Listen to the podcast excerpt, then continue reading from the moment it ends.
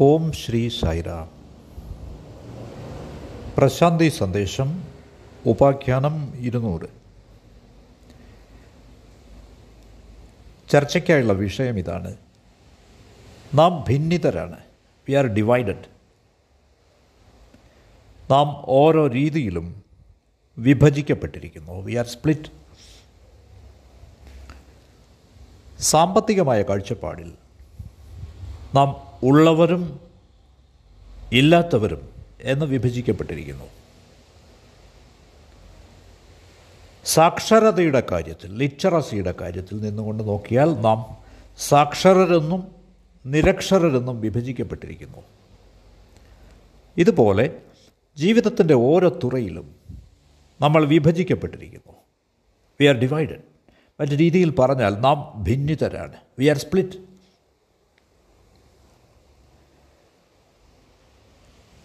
രണ്ട് വിപ്ലവകരമായ തീവ്രവാദപരമായ ജീവിത തത്വചിന്ത പദ്ധതികൾ കാരണമായി മനുഷ്യ മനസ്സ് പോലും വിഭജിക്കപ്പെട്ടിരിക്കുകയാണ്. മതപരമായ തത്വചിന്തയുടെ മണ്ഡലത്തിൽ റിലീജിയസ് ഫിലോസഫി അവിടെ ഈ ഒരു വിഭജനം നിലനിൽക്കുന്നു. ഈ മതതത്വചിന്തയ്ക്കും രണ്ട് ഗ്രൂപ്പുകളുണ്ട്. രണ്ടും അതിശയോക്തിപരമാണ് എക്സാഗറേറ്റഡ് രണ്ടും യുക്തിപരമായ അങ്ങേ അറ്റങ്ങളാണ് അത്യുക്തിപരമാണ്. ദ ലോജിക്കൽ എക്സ്ട്രീംസ് അതുകൊണ്ട് നമുക്കവയെ മതപരമായ റിലീജിയസായ അഥവാ ദൈവവിശ്വാസപരമായ വീക്ഷണത്തിൽ തേസ്റ്റിക് പോയിന്റ് ഓഫ് വ്യൂവിൽ പഠിക്കാം. അതിലൊന്നിന് ഭൗതികപരമായ സമീപനമാണ് മെറ്റീരിയലിസ്റ്റിക് അപ്രോച്ച് മറ്റേതിനാകട്ടെ ആധ്യാത്മിക സമീപനവും സ്പിരിച്വൽ അപ്രോച്ച് ഒന്ന് ഭൗതികവാദിയെ പ്രതിനിധീകരിക്കുന്നു മെറ്റീരിയലിസ്റ്റ് മറ്റേത് അധ്യാത്മവാദിയെ പ്രതിനിധീകരിക്കുന്നു ദ സ്പിരിച്വലിസ്റ്റ് ആരാണ് ഈ ഭൗതികവാദികൾ?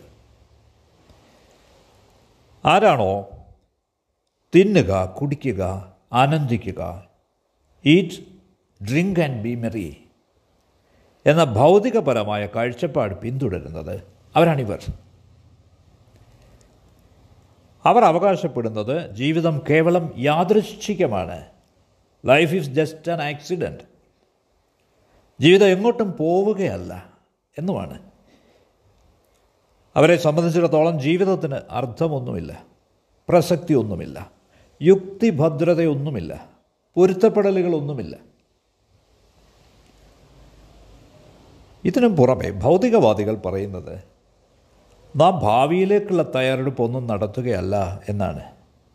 ഒന്നും തന്നെ സംഭവിക്കാൻ പോകുന്നില്ല. അതുകൊണ്ട് ലക്ഷ്യങ്ങളുടെ അടിസ്ഥാനത്തിൽ ചിന്തിക്കേണ്ട ആവശ്യമൊന്നുമില്ല.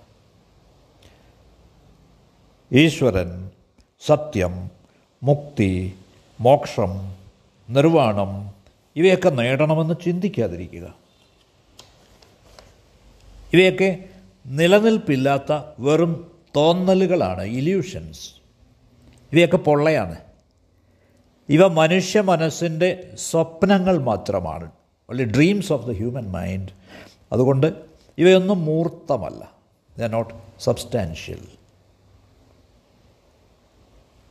അതിനാൽ നിങ്ങൾ ഓരോ നിമിഷത്തിൽ നിന്നും നിങ്ങൾക്ക് കഴിയും വിധം എന്തെങ്കിലും പിഴിഞ്ഞെടുക്കണം. എന്തുകൊണ്ടെന്നാൽ ജീവിതത്തിന് അടിയൊഴുക്കുകളോ അണ്ടർ കറൻസോ നിഗൂഢമായ പൊരുളോ ഒന്നുമില്ല. നോ ഹിഡൻ മീനിങ് ജീവിതം യാദൃശ്ചികമാണ്. ലൈഫ് ഈസ് ആക്സിഡന്റൽ നിങ്ങൾ യാതൊരു ഉദ്ദേശ്യത്തിനായും സൃഷ്ടിക്കപ്പെട്ടവരല്ല. ഭൗതികവാദിയുടെ വീക്ഷണം ഇതാണ്. ഭൗതികവാദികൾ പറയുന്നത് ജീവിതം തികച്ചും അർത്ഥശൂന്യമാണ് എന്നാണ്. എം ടി ഓഫ് മീനിങ് അതുകൊണ്ട് നിങ്ങൾ ജീവിച്ചാലും നിങ്ങൾ ആത്മഹത്യ ചെയ്താലും തമ്മിൽ വ്യത്യാസമൊന്നുമില്ല. എന്തുകൊണ്ടെന്നാൽ ജീവിതവും മരണവും ഒരേപോലെയാണ്. ജീവിതം എന്നത് മരിക്കാനുള്ളൊരു മാർഗമാണ്. Life is nothing but a way of dying നിങ്ങൾ മരിക്കാൻ വിധിക്കപ്പെട്ടവരാണ്. എന്നാൽ നിങ്ങൾ എങ്ങനെ മരിക്കുന്നു? നിങ്ങൾ എപ്പോൾ മരിക്കുന്നു എന്നതൊന്നും വിഷയമല്ല. എത്ര നാൾ നിങ്ങൾ ജീവിക്കുന്നു എന്നതും വിഷയമല്ല. ഈ ജീവിതത്തിൽ ഒന്നും തന്നെ വിഷയമല്ല. Nothing in this life matters അപ്പോൾ ഈ നിലപാട് ഒരു അർത്ഥസത്യം മാത്രമാകുന്നു. ഹാഫ് ട്രൂത്ത് ഈ അർത്ഥസത്യങ്ങൾ എല്ലായ്പ്പോഴും അപകടകരമാണ്. അർത്ഥസത്യങ്ങൾ കള്ളങ്ങളെക്കാൾ അപകടകാരികളാണ്. എന്തുകൊണ്ടെന്നാൽ അവയിൽ സത്യത്തിനൊരു അംശമുണ്ട് അപ്പോൾ ഭൗതികവാദി ഇപ്രകാരമാണ് വാദിക്കുക. ഇങ്ങനെയാണ് അവർ അവരുടെ ജീവിതം മുന്നോട്ട് കൊണ്ടുപോവുക.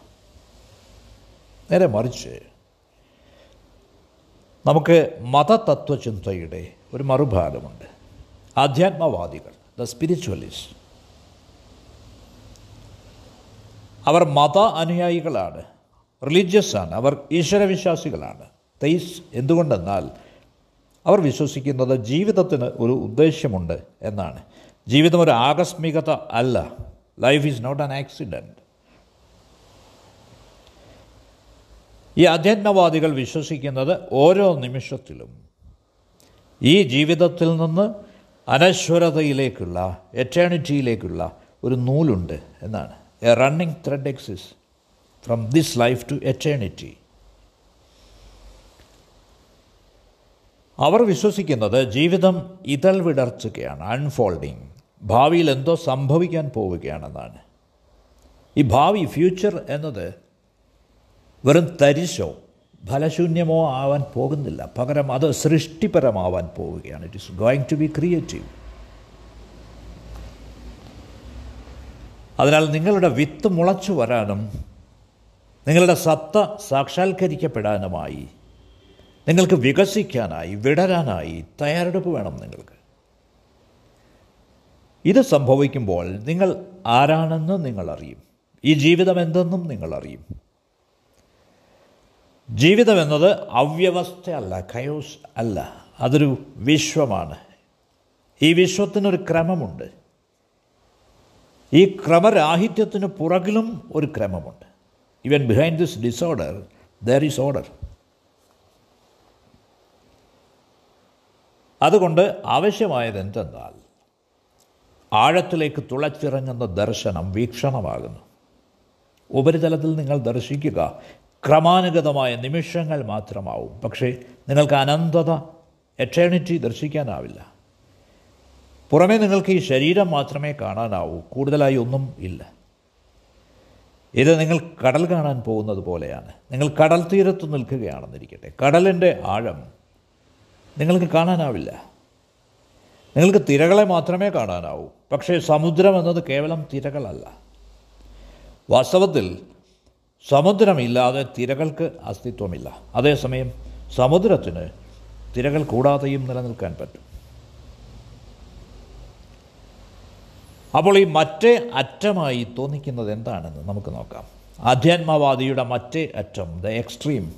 അധ്യാത്മവാദി പറയുന്നു ഈ നിമിഷം നിഷ്പ്രയോജനമാണ്. സമയം പ്രയോജനമില്ലാത്തതാണ്. അയാൾ വിശ്വസിക്കുന്നത് നിത്യതയ്ക്ക് മാത്രമാണ് എറ്റേണിറ്റിക്ക് മാത്രമാണ് അർത്ഥമെന്നാണ്. അതുകൊണ്ട് ഈ നിമിഷം ആഹ്ലാദിക്കുന്നതിലും കൂത്താടുന്നതിലും സമയം പാഴാക്കരുത്. ഈ നിമിഷം പാഴാക്കാതിരിക്കുക പകരം ഭാവിക്ക് വേണ്ടി തയ്യാറെടുക്കുക. ഭാവിക്ക് വേണ്ടി വർത്തമാനത്തെ ത്യജിക്കുക. Sacrifice the present for the future ഭാവി അതിനുള്ളിൽ കരുതി വച്ചിരിക്കുന്ന ആ വാഗ്ദാനത്തിനായി നമുക്കുള്ളതെല്ലാം ത്യജിക്കുക. ഒരു ആധ്യാത്മവാദിക്ക് ജീവിതത്തെ സത്യത്തിനു നേർക്കുള്ള ഒരു നിരന്തര സമീപനമാക്കുന്നത് ജീവിതത്തെ ഈശ്വരപ്രാപ്തിക്ക് അഥവാ നിർവാണത്തിന് അഥവാ അവനവനെ തന്നെ സാക്ഷാത്കരിക്കുന്നതിനുള്ള ഒരു സ്ഥിര പരിശ്രമമാക്കുക എന്നത് പ്രധാനമായതല്ല. നേരെ മറിച്ച് മറ്റേ ജീവിതം മരണാനന്തര ജീവിതമാണ് പ്രധാനം.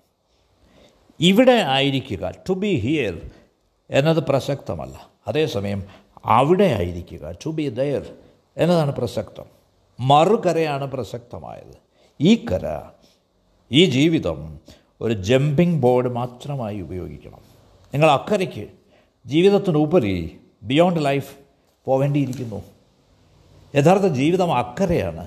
ഈ കരയിൽ ഭ്രമം മായ ഇല്യൂഷൻ മാത്രം എന്നാണ് അവർ പറയുന്നത്.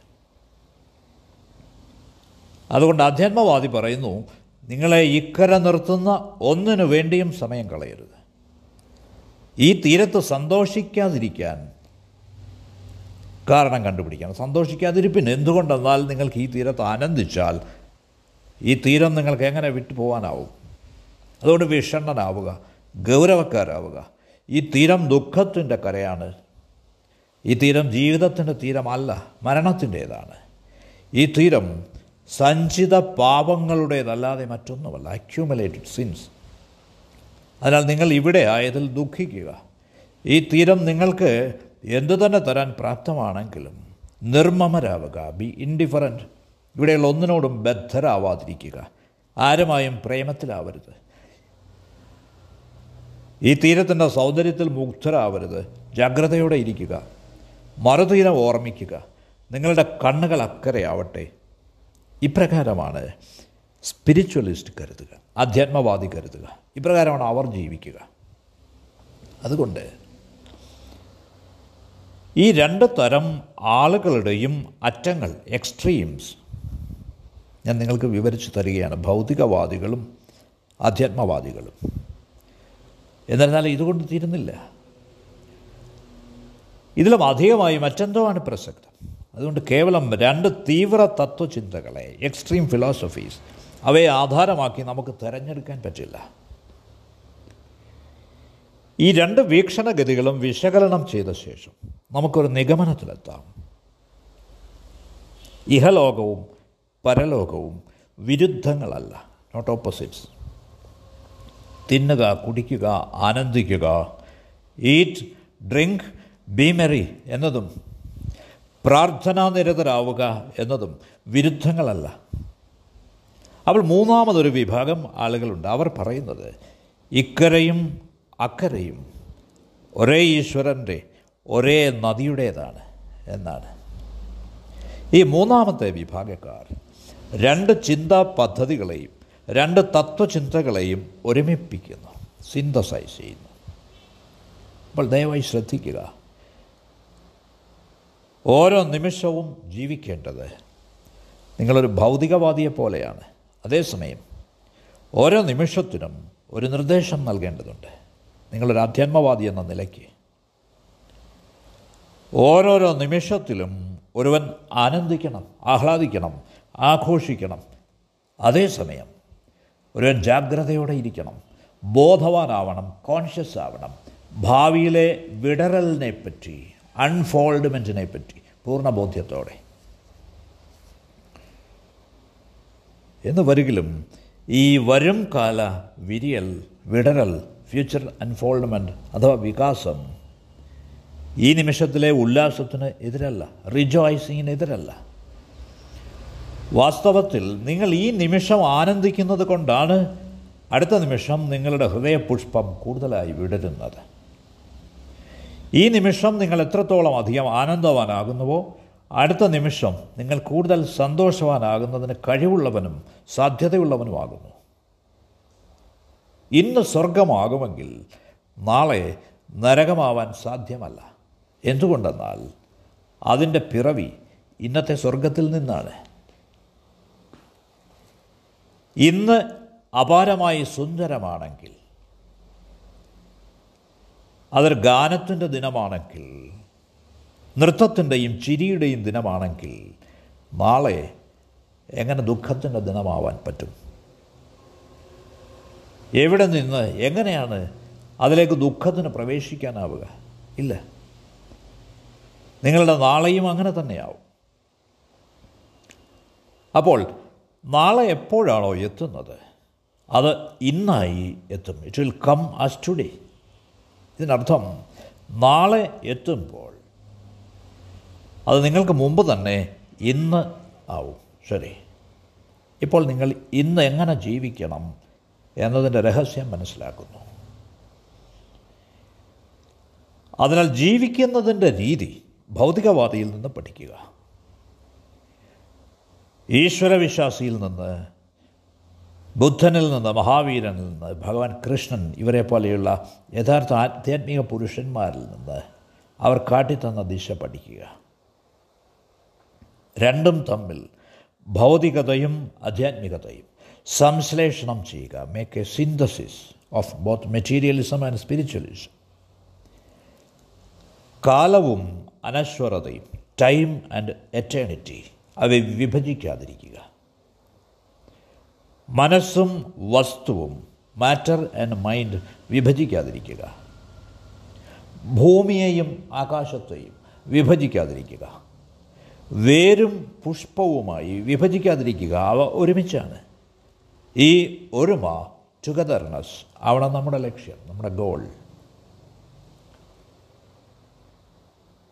നിങ്ങളുടെ ഉള്ളിൽ നിന്ന് വിഭജനങ്ങൾ ഡിവിഷൻസ് അപ്രത്യക്ഷമാകുമ്പോൾ നിങ്ങളിൽ സംഘർഷങ്ങൾ ഇല്ലാതാവുമ്പോൾ കോൺഫ്ലിക്ട്സ് ഇല്ലാതാവുമ്പോൾ നിങ്ങൾ ഒന്നായിത്തീരുന്നു.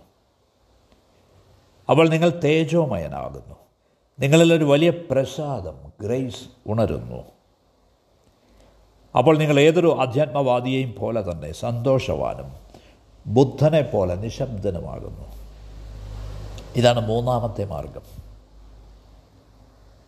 അപ്പോൾ ഭൗതിക സമീപനമുണ്ട് മെറ്റീരിയലിസ്റ്റിക് അപ്രോച്ച്. ആധ്യാത്മിക സമീപനമുണ്ട് സ്പിരിച്വലിസ്റ്റിക് അപ്രോച്ച്. പിന്നെ മൂന്നാമത്തെ സമീപനം എന്നത് ഇവ രണ്ടിന്റെയും സംശ്ലേഷണമാണ് സിന്തസിസാണ്. അവിടെ ഒന്നും മറ്റേതിനെ നിഷേധിക്കുന്നില്ല. ഇനി പ്രത്യക്ഷത്തിൽ പരസ്പര വിരുദ്ധമെന്ന് തോന്നിയേക്കാവുന്ന ചില വസ്തുതകൾ ഞാൻ നിങ്ങളുടെ ശ്രദ്ധയിലേക്ക് കൊണ്ടുവരികയാണ്. എന്നാൽ അവ അങ്ങനെയല്ല. ഇത് നമ്മുടെ കുട്ടികളെ സംബന്ധിച്ചാണ്. നമ്മുടെ കുട്ടികൾ വളരെ വിനയമുള്ളവരാവണമെന്നാണ് നമ്മൾ ആഗ്രഹിക്കുന്നത്. പക്ഷേ നേരെ മറിച്ച് അവർ തീവ്രമായ ഉത്കർഷേച്ഛയുള്ളവരാവണമെന്നും നമ്മൾ ആഗ്രഹിക്കുന്നു. അംബിഷൻ. ഒരു വശത്ത് നമ്മുടെ മകൻ വിനയം ലാളിത്യം എളിമ ഒക്കെ പിന്തുടരണമെന്ന് നാം ആശിക്കുന്നു. മറുവശത്ത് അവൻ വിജയിയാകണമെന്ന് ഉത്കർഷേച്ഛു ആകണമെന്ന് ഒത്തിരി നേടണമെന്ന് നാം കരുതുന്നു. അങ്ങനെ ഇപ്പോൾ അവർ വിഭജിക്കപ്പെടാൻ നിർബന്ധിതരാകുന്നു. He's forced to become split ഒരു ഉത്കർഷേച്ഛയുള്ള മനുഷ്യന് അംബിഷ്യസ് ആയ മനുഷ്യൻ ഒരിക്കലും വിനീതനാവാൻ പറ്റില്ല. ഒരു വിനീതനായ മനുഷ്യന് ഉത്കർഷേച്ഛുവാകാനും കഴിയില്ല. നിങ്ങളുടെ മകൻ പ്രാർത്ഥിക്കുന്നവനും സത്യസന്ധനും നേരുള്ളവനും ആകണമെന്ന് നിങ്ങൾ ആഗ്രഹിക്കുന്നു. പക്ഷേ ഈ ലോകത്ത് വിജയിക്കാൻ ശ്രമിക്കുന്ന മനുഷ്യൻ ആർജവമില്ലാത്തവനായേ പറ്റൂ. തീർച്ചയായും. മറ്റാരും തന്നെ അവന്റെ സത്യസന്ധതയില്ലായ്മ കണ്ടെത്താത്ത വിധം അവൻ ഡിസോണസ്റ്റ് ആയേ തീരൂ. ആത്മാർത്ഥതയില്ലാത്തവനായേ തീരൂ. അതുകൊണ്ട് അവൻ വളരെ കൗശലപൂർവം സത്യസന്ധനല്ലാതാവണം. അവൻ സത്യസന്ധനാണെന്ന് നടിക്കണം. അതേസമയം ആർജവമില്ലാത്തവനാവണം. അവൻ വിനീതനാണെന്ന് അഭിനയിക്കണം. എന്നാൽ സ്വാർത്ഥനായി തുടരണം. നോക്കൂ. ഇവ പൂർണമായും വിപരീത ലക്ഷ്യങ്ങളാണ്. ഓപ്പോസിറ്റ് ഗോൾസ് നിങ്ങൾക്ക് ഇവ രണ്ടും ഒരു മനുഷ്യന്റെ ഉള്ളിലിടാം. പക്ഷേ ആ മനുഷ്യൻ സദാ വിഭജിക്കപ്പെട്ടവനായിരിക്കും. ഡിവൈഡഡ് കാരണം അവൻ വിജയിക്കുകയാണെങ്കിൽ അവൻ ചിന്തിക്കും. അവൻ സ്വയം ചിന്തിക്കും എന്റെ വിനയത്തിന് എന്തു പറ്റി? എന്റെ പ്രാർത്ഥനയ്ക്ക് എന്തു പറ്റി? എന്റെ സഹാനുഭൂതിക്ക് എന്തു പറ്റി? What happen to my compassion ഇനി അവൻ വിനീതനായി തീർന്നാൽ അവൻ ചിന്തിക്കും എന്റെ ഉത്കർഷേച്ഛയ്ക്ക് എന്ത് സംഭവിച്ചു? മൈ അംബിഷൻ ഞാൻ എങ്ങും എത്തിയില്ല. ഇങ്ങനെയാണ് മനസ്സ് ചിന്തിക്കുന്നത്. ഒരു വശത്ത് അത് മൂല്യങ്ങളെപ്പറ്റി ചിന്തിക്കുന്നു വാല്യൂസിനെ പറ്റി. മറുവശത്ത് അത് വലിയ വിജയിയാകുന്നതിനെ ആഗ്രഹിക്കുന്നു തിരഞ്ഞെടുപ്പിനുള്ള സ്വാതന്ത്ര്യം കുതിക്കുന്നു ഇപ്രകാരമാണ് ലോകം പ്രവർത്തിക്കുക. നാം ജീവിക്കുന്ന ഈ കാലത്ത് ഇങ്ങനെയാണ് ആളുകൾ ചിന്തിക്കുക. നാം എല്ലാവരും എത്രമേർ വിഭജിതരാണെന്ന് കാണിക്കാൻ വേണ്ടി. ഞാൻ മറ്റൊരു ഉദാഹരണം നിങ്ങളുടെ ശ്രദ്ധയിൽ കൊണ്ടുവരാം. ഓരോരുത്തരും വിഭജിതരാണ് ഡിവൈഡഡ് ആണ് നിങ്ങൾക്ക് നിങ്ങളുടെ സ്വന്തം ജീവിതത്തിൽ തന്നെ കാണാനാവും. നിങ്ങളൊരു ആണിനൊപ്പം അഥവാ ഒരു പെണ്ണിനൊപ്പം അല്ലാത്തപ്പോൾ പ്രണയത്തിലല്ലാത്തപ്പോൾ നിങ്ങൾ പ്രണയത്തെക്കുറിച്ച് ചിന്തിക്കുന്നു. പ്രണയത്തെക്കുറിച്ച് പ്രേമത്തെക്കുറിച്ച് സങ്കല്പങ്ങൾ നെയ്യുന്നു ഫാന്റസൈസ് ചെയ്യുന്നു. പ്രണയമാണ് നിങ്ങളുടെ ലക്ഷ്യമെന്ന് തോന്നിക്കുന്നു. നിങ്ങളുടെ ജീവിതത്തിന്റെ ഒരേ ഒരു സാരം ഒരേ ഒരു അർത്ഥം പ്രേമമാണെന്ന് തോന്നുന്നു. ഇനി നിങ്ങളൊരാണിനൊപ്പം അഥവാ ഒരു പെണ്ണിനൊപ്പം ആയിരിക്കുമ്പോൾ നിങ്ങൾ പ്രണയത്തിലായിരിക്കുമ്പോൾ പെട്ടെന്ന് നിങ്ങൾ ആധ്യാത്മികമായി ചിന്തിക്കാൻ തുടങ്ങുന്നു. ഇത് മമതയാണെന്ന് അറ്റാച്ച്മെന്റ് ആണെന്ന് നിങ്ങൾ ചിന്തിക്കാൻ തുടങ്ങുന്നു. അഥവാ ഇത് അധീനതയാണെന്ന് പൊസസീവ്നെസ് ആണെന്ന് അഥവാ ഇത് ആസക്തിയാണെന്ന് ലസ്റ്റാണെന്ന് നിങ്ങൾ ചിന്തിക്കുന്നു. അപ്പോൾ ഒരുതരം പഴിക്കൽ കണ്ടംനേഷൻ അഥവാ വിയോജിപ്പ് ഡിസപ്രൂവൽ നിങ്ങളിൽ ഉണരുന്നു. അതുകൊണ്ട് നിങ്ങൾക്ക് വീണ്ടും ഒറ്റയ്ക്കാവാൻ കഴിയുന്നില്ല. എന്നാൽ നിങ്ങൾക്ക് മറ്റൊരാളിനൊപ്പം ഇരിക്കുന്നതിലും തൃപ്തിയില്ല. എങ്ങനെ നിങ്ങൾ ഒറ്റയ്ക്കാവുമ്പോൾ നിങ്ങൾ ആൾക്കൂട്ടത്തിനായി കുതിക്കുന്നു. നിങ്ങൾ മറ്റൊരാൾക്ക് ഒപ്പമാവുമ്പോൾ നിങ്ങൾ ഒറ്റയ്ക്കിരിക്കാൻ ആശിക്കുന്നു. ഇപ്രകാരമാണ് നാം വിഭജിതരായിരിക്കുന്നത് ഡിവൈഡഡ് ആയിരിക്കുന്നത്. ഇത് മനസ്സിലാക്കേണ്ട ഒന്നാണ്. നമുക്ക് വീണ്ടും കാണാം. നിങ്ങളുടെ സമയത്തിന് നന്ദി.